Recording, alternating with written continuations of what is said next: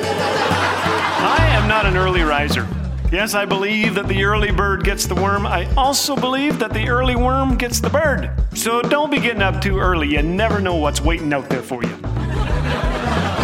Thanks for joining us today. You're listening to Laugh Again with Phil Callaway. On Sunday afternoon, when our kids were small, I usually managed to make it to the couch shortly after the dishes were done. But one day, I didn't quite make it. I hit the floor in the living room and drifted off to sleep within seconds. I dreamed that two KGB officers were pursuing me on foot through the darkened back alleys of our small town. They cornered me over by a garden shed, pinned me by the arms. I tried to wiggle, I could not. Waking, I found a child sitting on each of my arms, and the third on his way to the pantry to get a Cheerio. Pulling my shirt up, he inserted the piece of cereal in my belly button. Here, Mojo, he yelled, and the dog came running. Pointing to the Cheerio, he hollered, Get it, get it. You have a choice at such a time. Not many of them, but there are a few. I chose to join in. Whatever you do, I said, between bouts of laughter, don't put honey on my forehead. You know exactly what happened next, don't you? They even dabbed it on my lips.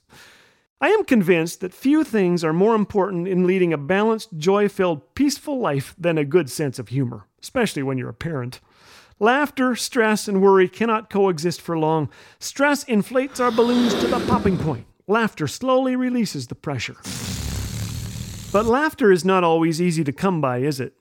Several years ago, in the midst of a burnout, I spent some time with Ken Davis, an internationally renowned comedian and one of the funniest men I know. I told him what I was experiencing and how much of the joy and laughter had vacated my life. Our conversation became a healthy dialogue on our real reason to laugh.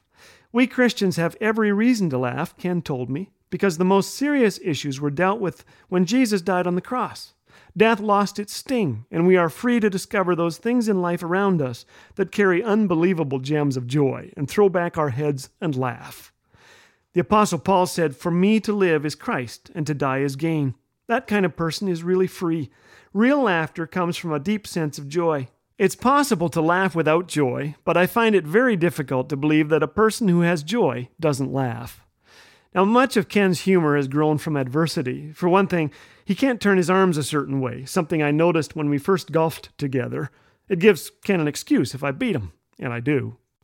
I wish you could have been there with us. Too humorous. We were laughing so hard we had to lay down on the grass. I don't remember the joke. If I could, I would tell it to you right now. Ken grew up in a somewhat crippling legalistic environment. There wasn't much laughter in our home, he recalls. There were times when we had fun, but there was also a lot of tension. Ken has motivated millions the world over with his sense of humor, and he doesn't get too many complaints. But occasionally someone will say, How can you talk about Jesus one minute and laugh the next?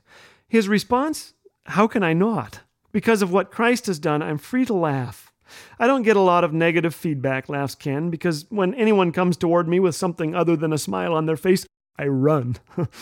One of the greatest reasons for joy, Ken believes, is that we are not some accident of slimy algae, like too many are being taught in school, but the purposeful creation of a magnificent God.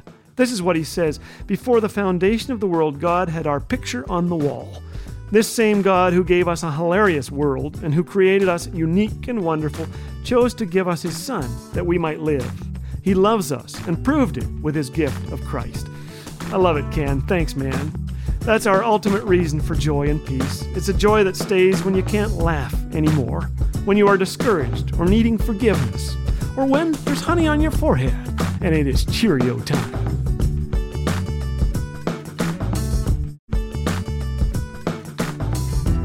Here at Laugh Again, we're on a mission to speak the joy of Jesus into life's inevitable challenges.